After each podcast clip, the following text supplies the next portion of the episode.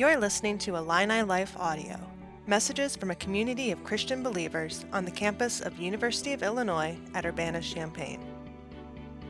For more audio and video content, visit IlliniLife.org. Um, guys, it's an honor to preach God's word with you guys today. Um, it feels like a real privilege to to look at God's word. That's it's got to be the thing that guides us, and so we're going to do that. Before we do that, I have something I need to, to share with you guys. Um, the self-appointed social chair of the Urbana Small Group, uh, James Weigel, is not here, so therefore we're going to have an election to vote him out as social chair. Um, no, James. Um, James was talking to me. James, man, you got to come sometime, huh?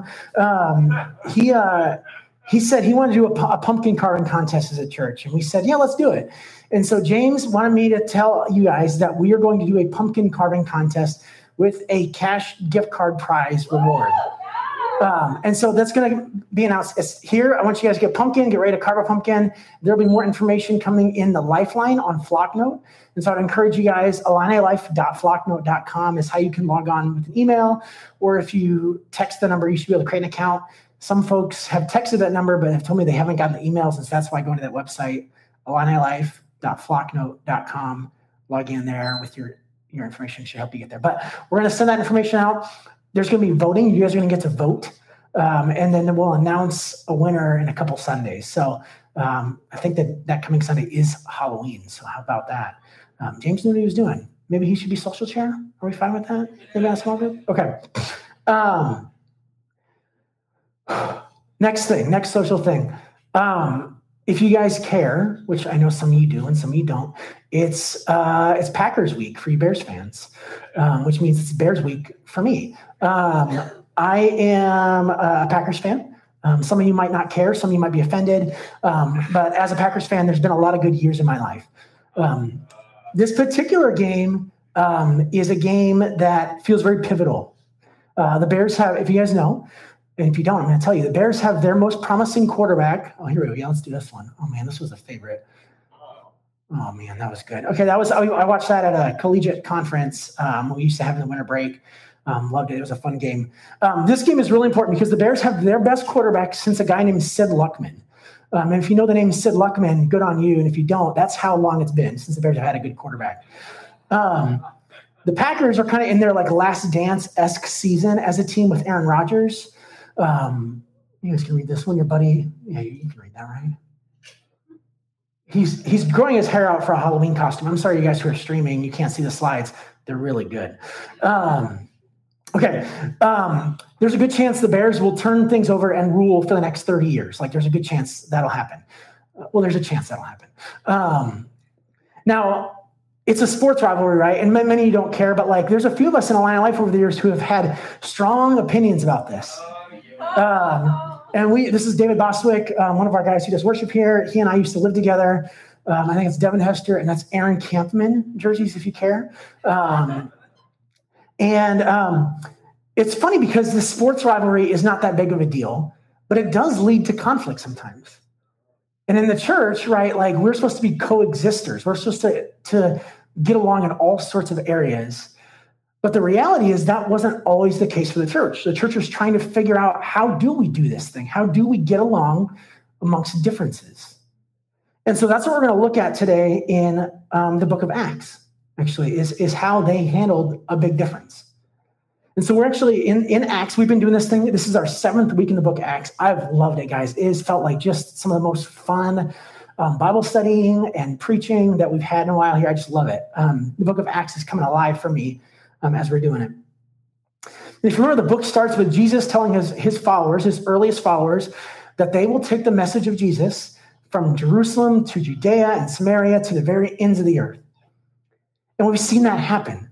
The message was spreading in Jerusalem. It was spreading so much in Jerusalem that the Jews there were, per- the Christian Jews there were persecuted and sent out of the city. And so they went into Judea and they went into Samaria. Samaria, where Jews and Samaritans don't get along, and Samaritans came to follow Jesus. And they had this strange moment where, like, well, at least you guys have some cultural history with us, and we can kind of get along with this Jesus thing. And they kept going. In fact, it kept going out further to um, what the, they were called Gentiles. Well, we still would call Gentiles, all of us here, people who are not Jews. and the message of Jesus was received by them. Last week, Nick talked about Cornelius, a Roman centurion who received the message of Jesus, received the Holy Spirit, and the gospel is going outward. It's super like, guys, if you get a chance to, like, listen to the book of Acts or like at least read it as much as you can in one sitting because it's like theologically rich action novel. Um, there's so much like so many twists and turns and things like that. And in fact, our next twist is crazy. It comes five chapters after Cornelius. So Cornelius was about 10, uh, chapter 10. We're in chapter 15. But in those five chapters, we've spanned 10 years of history. 10 years, okay? Can you imagine? So Cornelius becomes a Christian. He and his household come to follow Jesus. They receive the Holy Spirit. And then you have 10 years of action of people coming to know Jesus in Gentile ways. Um, actually, James, uh, the brother of John, one of the apostles, is killed by Herod. Peter is arrested and um, he escapes narrowly uh, from um, prison by an angel taking him out. Um, Herod then goes on vacation and dies. Um, super weird. It's funny. Like it's literally, he's like, I was tired. He was tired of the Jews. And so he like, he needed to take a break and he went on vacation. And then he like gets struck down by the Lord. Wild stuff. Okay. And so, um, in 10 years though, this issue starts to arise. This issue of difference in the church between um, people um, of Jewish upbringing and of Gentile upbringing. How do we coexist a little bit? You see, the problem of going outward brings about a tension um, a difficulty of getting along sometimes, like when you're building furniture from IKEA. Um, like when you're trying to build something and it just brings out about a fight. That was like building the early church. You guys seen these comics with these aliens? Man, there's so, this guy. Nathan does a good job with these. Um, okay, so a, a, group of Jews become sort of gatekeepers of what it means to be Christian. We're going to talk about the issue of that. You ever heard that term gatekeeping? we all probably do it a little bit with things we're fans of. Um, let me give you some examples. How about sports? Where were you when the Cubs won the World Series? Do you remember where you were? Can you name the starting nine and the pitch, pitching rotation? Can you name it? If you don't, you're probably not a Cubs fan. Like we all do it, right? There's like a level, like you either are or you aren't. Oh, you just became a fan of the Cubs in 2016? Sorry, you're not a real Cubs fan. You didn't suffer enough. Um, what about the next one? What about music? Um, you haven't even listened to that album? That's like them. If you haven't listened to that album, you don't know. Is that Ed Sheeran? Something like that. Um, you don't know them. Like, if you haven't listened to it, you don't know it. Oh, you just like the stuff that was on the radio? You don't like the deeper cuts? Sorry. Like, not a fan. What about this gatekeeping question? How do you feel about The Last Jedi? On one side, you're a fan. On the other side, you are the worst person to have ever lived. Um, that's how these discussions go, right? Like, and it's pop culture. It doesn't really that matter that much. In fact, what we're dealing with today is a lot more significant than whether somebody is a fan of Taylor Swift or not. Because these gatekeeping questions, they are important. Like watching our doctrine, making sure we have good Christian living is important. But it can also become a burden because when you become an arbiter, particularly let's just say a fandom, you, miss, you miss out on the opportunity of inviting people to enjoy the thing that you enjoy. When we became gatekeep, when we become gatekeepers of the Christian message, we separate people from the opportunity to connect with Jesus, their Savior. And while there are plenty of arbiters of things on message boards and things like that, we as Christians, we have the best arbiter of all in determining who, how somebody is a Christian or isn't. And that's the main character of the book of Acts, the Holy Spirit. Right? God Himself has said, This is how you can be a follower of mine. This is how you can come to be saved. And when people bring about their additions, their own thoughts to it, we need to be careful and look back to what God has to say first. And so that's what we're going to do today as we look at the book of Acts, chapter 15. You guys tracking with me? Is this making sense? Okay. There's a lot at stake here because how we determine whether somebody can be a Christian or not affects everything. So I'm going to pray, and then we're going to see what the book of Acts has for us. Lord Jesus, I thank you for um, this message. I thank you for this passage, how it's been shaping me and affecting me.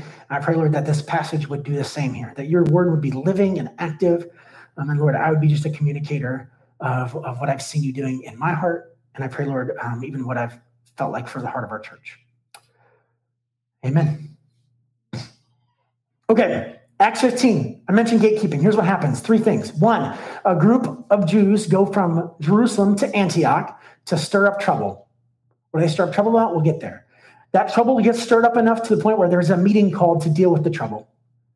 And then once that meeting is called, the meeting determines an answer, and that answer is sent back to these Jewish Christ- or these Christians, excuse me, in Antioch, these Gentile Christians in Antioch, to tell them, hey, this is what you guys should do. It's real simple. Problem, meeting, answer. Problem, meeting, answer. That's what we're going to look at today. So, what's the problem about? It starts in verse 1 of chapter 15. So I'm going to read that to you guys here. It'll be up on the screen. If you've got a Bible in front of you and you want to highlight and things like that, I encourage you to do that because I think taking notes and going back over them is a great way to, to really get to know the passage better. Um, so, verse 1 Certain people came down from Judea to Antioch and were teaching the believers. Unless you are circumcised according to the custom taught by Moses, you cannot be saved. Okay, here's the issue circumcision. Hooray. Um, if you don't know what circumcision is, um, I'm not going to explain it to you. Um, I'm instead I'm going to tell you that it's a, it was a clear marker for Jews to say we are Jewish, we are God's people, and it was not a big deal to ask a bunch of grown people to go through circumcision. Um, now, what's funny here, just a little geography aside, in case you're ever looking at a map and like, wait, what's the Bible doing here? Uh, it says it came down from Jerusalem. Well, Antioch's north of Jerusalem. Um, why does it say down? Two reasons. Probably one, it's higher on a hill. And then two, Jerusalem is the seat of the message. And so going down from there would be like going down from the holy place. And so when you see going down from Jerusalem, it doesn't mean north and south like we think about it. It usually means something like that. And so just a little aside there for in case you ever ran into that and you're like, wait a second, these guys don't know geography. Um, okay. Now, circumcision pain jokes aside, this is an issue that's been brewing for a decade. Like I mentioned, Cornelius coming to know Jesus was a decade ago, 10 years. If you didn't know what a decade was, I don't know why I need to explain that. Um, and so the question becomes do these new Christians, these Gentile Christians, need to become Jewish to become a Christian. They need to practice Jewish practices um, to follow Jesus. And this mattered because not only this is how does somebody be saved, but also how do we like get along as Christians? Because if you remember from the story of Cornelius, Peter was like hesitant to go be with them and eat with them. To fellowship with Gentiles as a Jew would have been a big deal. Like to go into their home, like, nope, don't do that. They're unclean. And so the question of like, how does the church be unified is a big deal in this. So these guys are suggesting, hey, maybe they should all be circumcised. But in verse 5, we get a more intensive version of this. And so I'm going to read that here um, a few verses later. A meeting's called, they come down, and it says, Some of the believers who belonged to the party of the Pharisees stood up and said, The Gentiles must be circumcised and required to keep the law of Moses. Now it's not just circumcision, it's, it's keeping the law of Moses it's animal sacrifices, it's cleanliness laws, it's doing all these things. And now it makes sense. The party of the Pharisees, I don't know if you guys knew this, Pharisees were not like a ruler, uh, they are a party. They're like a theological camp. They're like Presbyterians or something like that. Um, they, they were strict adherents to the law of Moses. But being a Christian would have been easy for a Pharisee because they believed in a bodily resurrection. They believed in a coming Messiah. Like it would have made sense for Pharisees to become followers of Jesus if they understood the message. And so, but they also felt this tension of like, hey, this is what we're supposed to do. And so the question comes up how does somebody become a Christian? And how, who do we fellowship with as they become Christians? This is what this council in Jerusalem that we're going to read about here, this meeting addresses. How does somebody become a Christian? And who do we fellowship with? Who do we share life with as Christians? Now, to be clear, uh, um, with these Pharisees. I think it'd be easy to say, well, they didn't get it. Like, yeah, they kind of didn't. We're going to get to that. But that doesn't mean they weren't Christians. Sometimes when we say somebody doesn't get it, and we'll get to this, we think, well, they're not, they don't, they're not really a believer. Like these are trying to figure out. I think the text does not say they're not faithful Christians, so I don't want to say they're not faithful Christians either. So I mentioned a meeting was called. Um, verse two of the text, we went past a little bit here, says, Paul and Barnabas were appointed along with some other believers, to go to Jerusalem to see the apostles and elders about the question of circumcision. This issue, while not very relevant to us today, the, the core of it still is what Christians should I hang around with? What Christians have it right? How do we know we have it right? Now they call a council, they call a meeting, which we don't, we're not like super into councils these days. Like we sometimes have like conferences. Um, but like this council is getting the leaders of the church in different areas together to determine what do we think is the right answer to this question, to this issue of circumcision. Because it's causing a stir amongst the believers and we need to solve the problem. Now, some of us sometimes, particularly in churches that feel very independent, we're sort of like, well, we'll make a decision and we'll go for it. Like I feel very tempted to be like, let's solve the problem and go forward. Like we've got people to save. But they were willing to stop and slow down. And it took them 10 years to get to this meeting in the first place uh, and decide, like, how are we going to go forward with this? And I love that there's some order to that. And I don't know what else they talked about at the council. I don't know what kind of like coffee and donuts they served. I don't know who the like keynote speaker was or who the worship band was. But I'm kidding. There was probably no worship band. Um, but we do know they addressed the main issue that was brought to them this issue of circumcision, this issue of how does somebody become a Christian. And so there are three speeches that the book of Acts gives us, that Luke gives us in his account.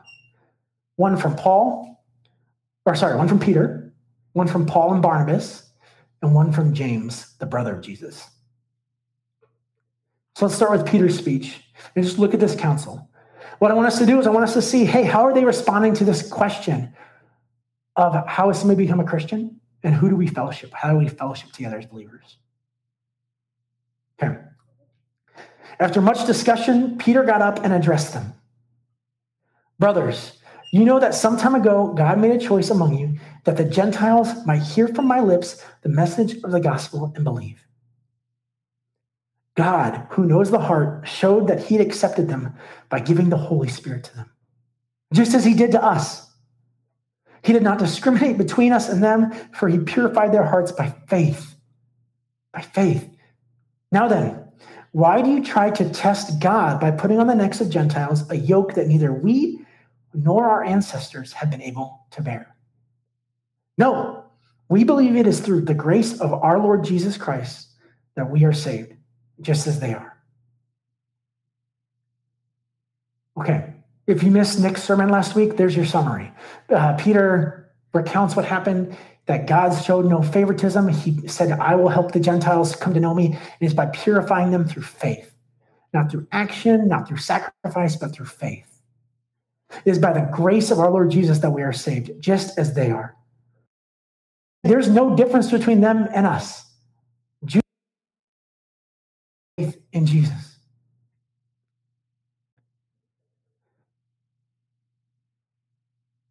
So he also acknowledges it's funny. He sort of says, Hey, we couldn't keep this law either.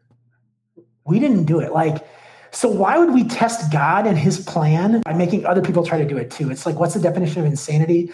Doing the same thing over and over again, expecting different results. Like, it's not going to work that way. Why would it work that way for them if it didn't work that way for the Jews? And so, just to, this thought things to the gospel is to test God.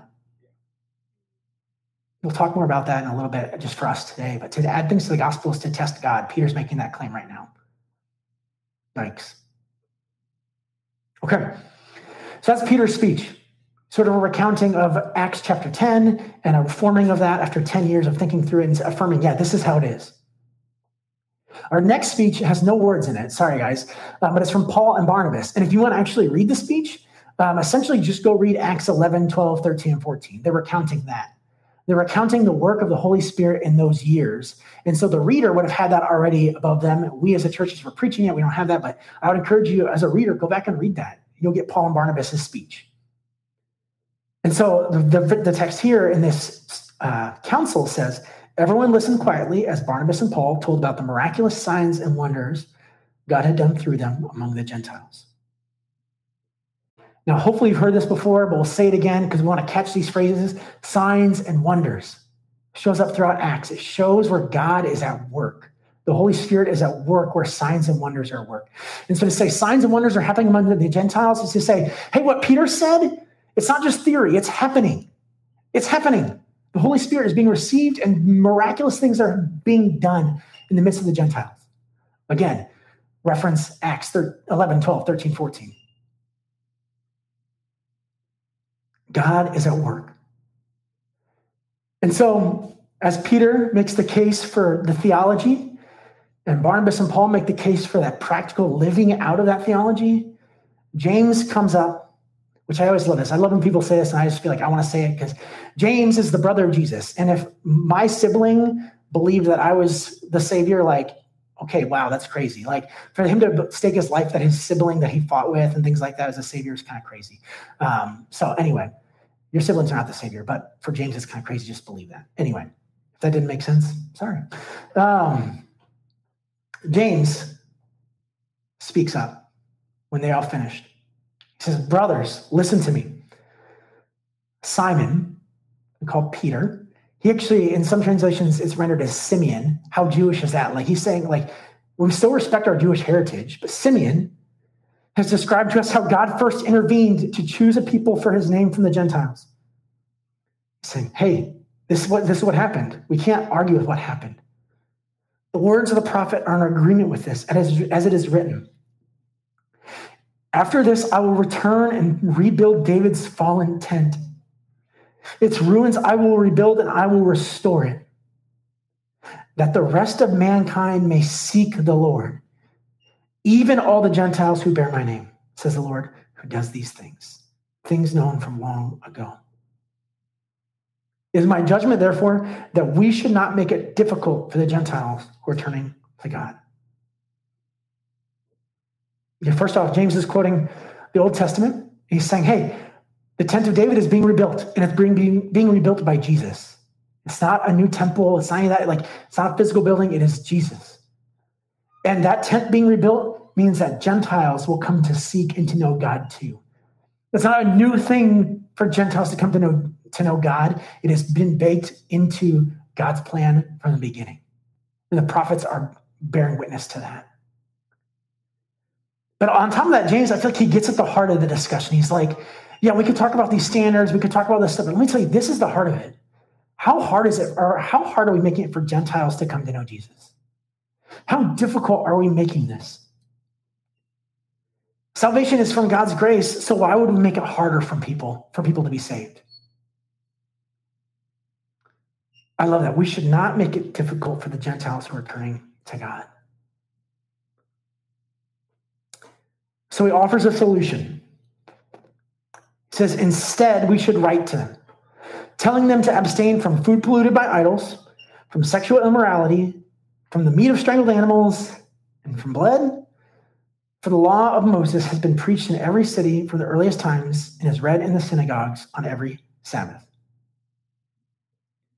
Okay, much like much of the New Testament, James says, hey, to solve this problem, let's write a letter to these people. Let's write a letter, let's clarify things, let's get move forward. And then he gives a list to the modern reader uh, the, that to the modern reader is like, wait, what? This is what you're expecting people to do? I feel like I'm like, okay, fine, sure. Um, these four things food polluted by idols, sexual immorality, meat of strangled animals, and blood. Abstain from these things.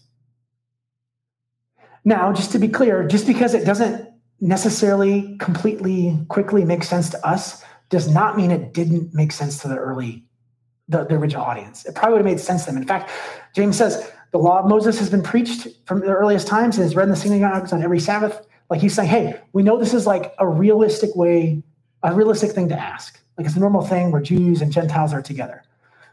But why? Why is this a normal list? Why is this reasonable?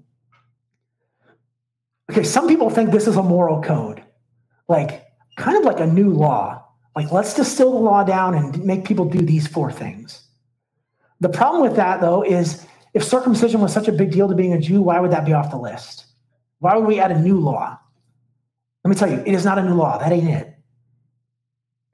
Instead, this is a list of things that Jews would have been made unceremonially, unceremonially clean by being around.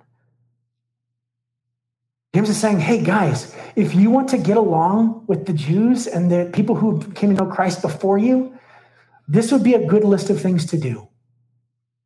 To be able to fellowship together, to be united as the church, you as Gentiles, can you make these concessions?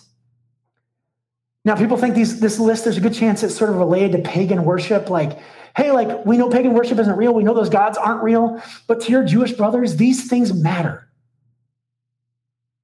Okay, does that make sense? Like, he's the Jews are making a massive concession by saying, hey, it turns out we're not the only people of God.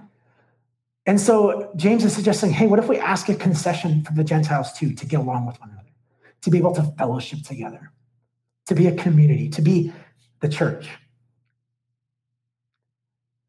So three of them are food related. One, sexual immorality seems more intense, but it feels like to the reader of the day, this list would have made sense and would have helped to lead to unity because we're going to see what happens after this list goes out to those believers. We're going to talk about how we can make a make a sense of it for our day and age in a little bit. But essentially, if I can say as quickly as this is, the letter says, hey, could you guys do these things so we can get along and be united as a church? That would really help. Great. So they decide to write a letter. James, oh my gosh, you're, you're, are you ever in a group project and you make a suggestion and the group project goes with your idea? Like that feels so good. Like James just like, like, great, James, we're going to go with your idea. And so they write a letter but not just writing a letter, they actually decide we're going to send some people to go with this letter to affirm the message. Because what happened was a group of people from Jerusalem came in the first place to say, hey, you got to be circumcised. And so they are saying, hey, let's make sure these people in Antioch and Syria get it that it is not what those guys are saying, but what this letter says. And so let's read that letter together. This letter to the early church. The apostles and elders your brothers. This was a chance to use papyrus. I was really thankful for that. Um, it's just not it's just not in vogue to use. So, um, the apostles and elders, your brothers. How familial is that? Oh my gosh. To the Gentile believers in Antioch, Syria, and Cilicia, greetings. We have heard that someone out from, uh, from us without our authorization and disturbed you, troubling your minds by what they said. So we all agreed to choose some men and send them all to you with our dear friends Barnabas and Paul, who were sent down. They're going back. Men who have risked their lives for the name of our Lord Jesus Christ. Saying these people who are coming to you, they have staked their lives on this message of Jesus, on what we're writing to you. So therefore, we're sending Judas and Silas to confirm by word of mouth what we are writing. It seemed good to the Holy Spirit and to us not to burden you with anything beyond the following requirements. You are to abstain from food sacrificed to idols, from blood, from the meat of strangled animals, and from sexual immorality. You will do well to avoid these things. Farewell. This is a real letter written by real people to other people in this time to help clarify how do we get along as the church. It feels really sacred to read those words. And yet they feel so practical, right? Like as we've seen the Holy Spirit move in Acts, it seemed like it's all been miraculous. And a council and a letter and some expectations feels pretty mundane. It seemed good to us in the Holy Spirit. There was like not like the Holy Spirit breathed fire upon them and said, stop doing this stuff because it's going to help. Like they wrote a letter.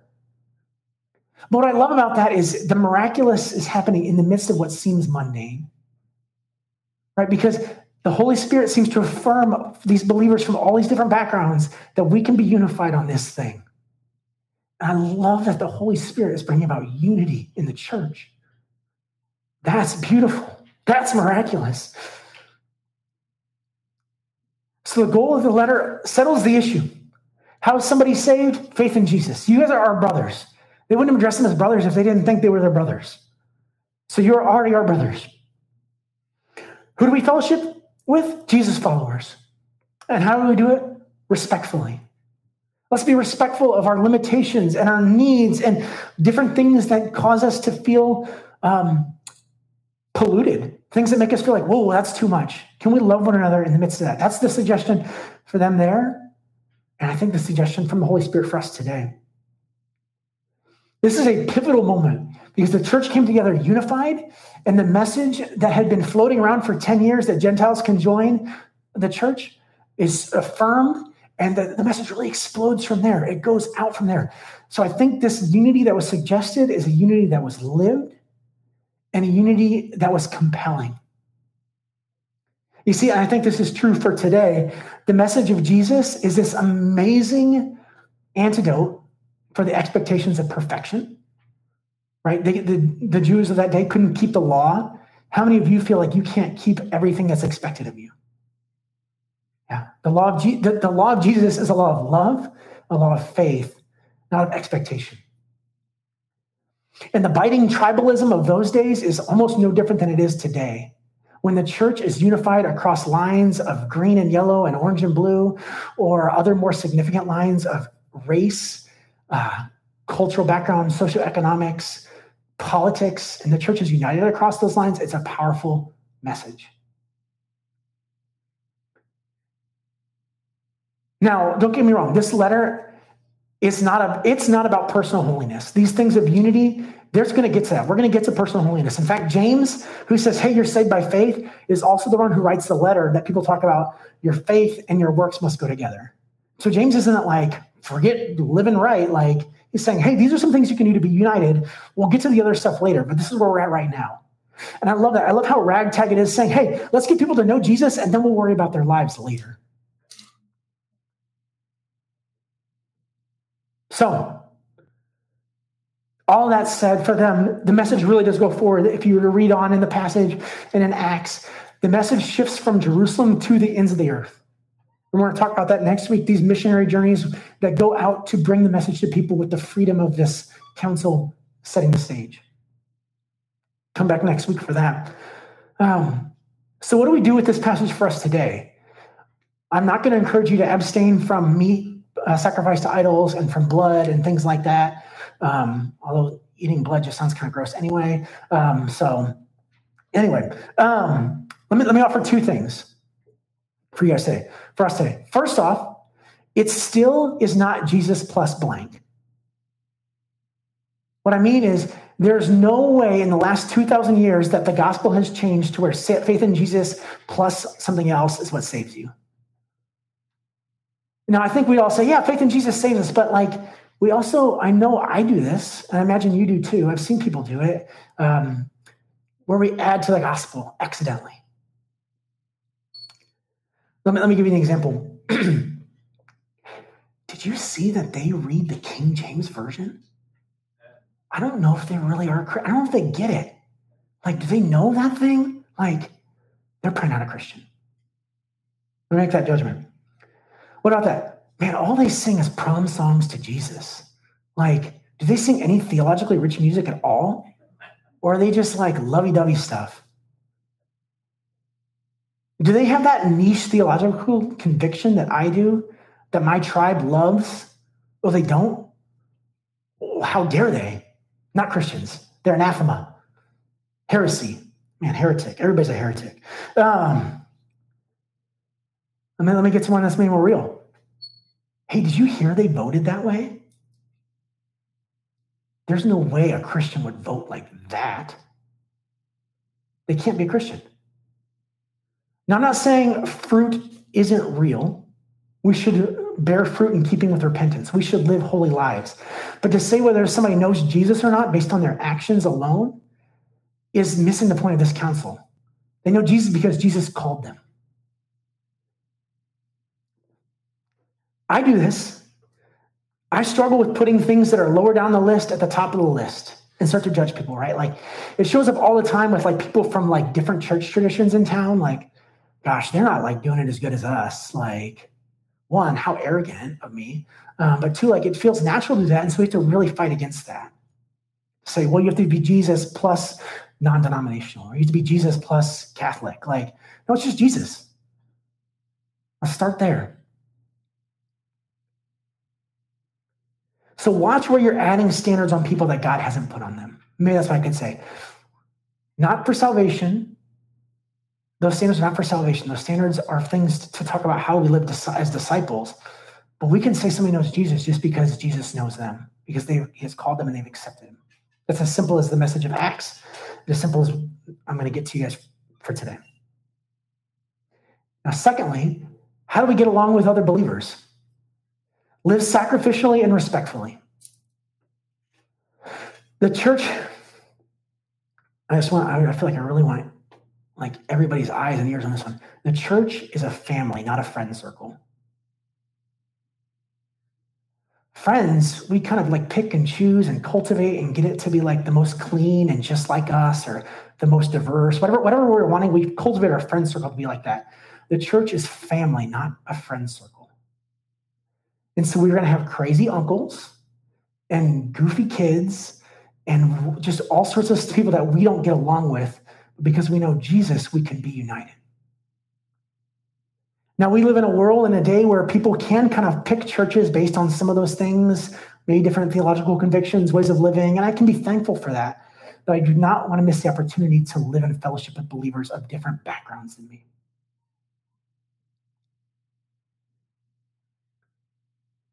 I, oftentimes, I feel like, well, if somebody becomes a Christian, they got to become like me. And that's missing the point. I want to be able to fellowship with believers that are more charismatic than me, who have different um, convictions than me who are trying to figure out Jesus faithfully by looking at his word. And if they're doing that, I want to be able to fellowship with them. Um, I mean, another way to put it, the church is not American. Like the church is not Midwestern. Like there are Christians even in California who I'd be like, wait, what? You guys really think like eating vegetables is part of being a Christian? Like that's weird, but um, fine. Um, I think that we are relearning this right now. Right, our, our, our pandemic that we're all wearing masks for here and trying to figure out how long is this going to be and how do we get out of it and all that stuff has caused us by design to withdraw from one another, to withdraw from people not like us. Right? Like the thought is, well, if you're going to spend time with people, spend time with just these few people. And who are you going to spend time with? the people you're closest to, the people you're most like, because that's how you go less insane. Um, and so, as we're coming out of this, we have to relearn fellowship looks different than that. It means going and being with people who aren't like you, but because they know Jesus, we can be together. Um, I think we're relearning that. Also, some of you guys who are who are maybe new to a church in town or things like that are trying to figure out how where do I land. Let me tell you, it is better to fellowship with people than to float on the surface with a lot of people. Fellowship with a, with somebody, be together with people. In fact, I invite you come to Breaking Bread um, after worship. We're going to eat a meal together. We're going to do this table fellowship thing. We're going to be united in the midst of differences. One other area that I just think it's worth pointing out, because um, a church like ours, um, we run into this challenge, is um, the sacrifice that some of us need to make is that somebody much younger than us or much older than us is somebody we can relate to. Culturally, we have a big sense of like, well, this is our generational gap, and this is like that, and like if they are up here or they're on here, I can't understand them. Where it shows up is when you're 25 and you're in a campus church, you're like, I'm so old. Like, no, you're not. Um, the people who love me the best when I've had tragedies hit me have actually been like 19 year old dudes who have cared for me, who have shown up to funerals, who have been in the midst of my life, who didn't understand everything I was going through, but who stood with me. That's why I don't, I don't want ageism to hit the church. We are intentionally an intergenerational church, not a multi generational church that's stratified, but intergenerational. That's why we do breaking bread. That's why we do these things together to share life together. That's why I want you to get to know my kids. Hi, Ava. She's busy. Um, yeah, let's seek unity over being right. This is what the call of the early church was for them, and I think it's a call for us today. These values are still countercultural to fellowship with people who are different than you, to get along with people that are different than you, still matters. It's still countercultural. I think it's still compelling for people to love people who aren't like them. And so may we, may we as the church start with us and then go out and love other people. Um, that's what I got for you guys today. Um, my heart is that we would just be united as a church. We would be loving one another um, well, and not just in word, but in deed. So I'm going to pray. Um, I hope that the Holy Spirit is working in your life through this this this passage, and we're going to sing some worship music. So.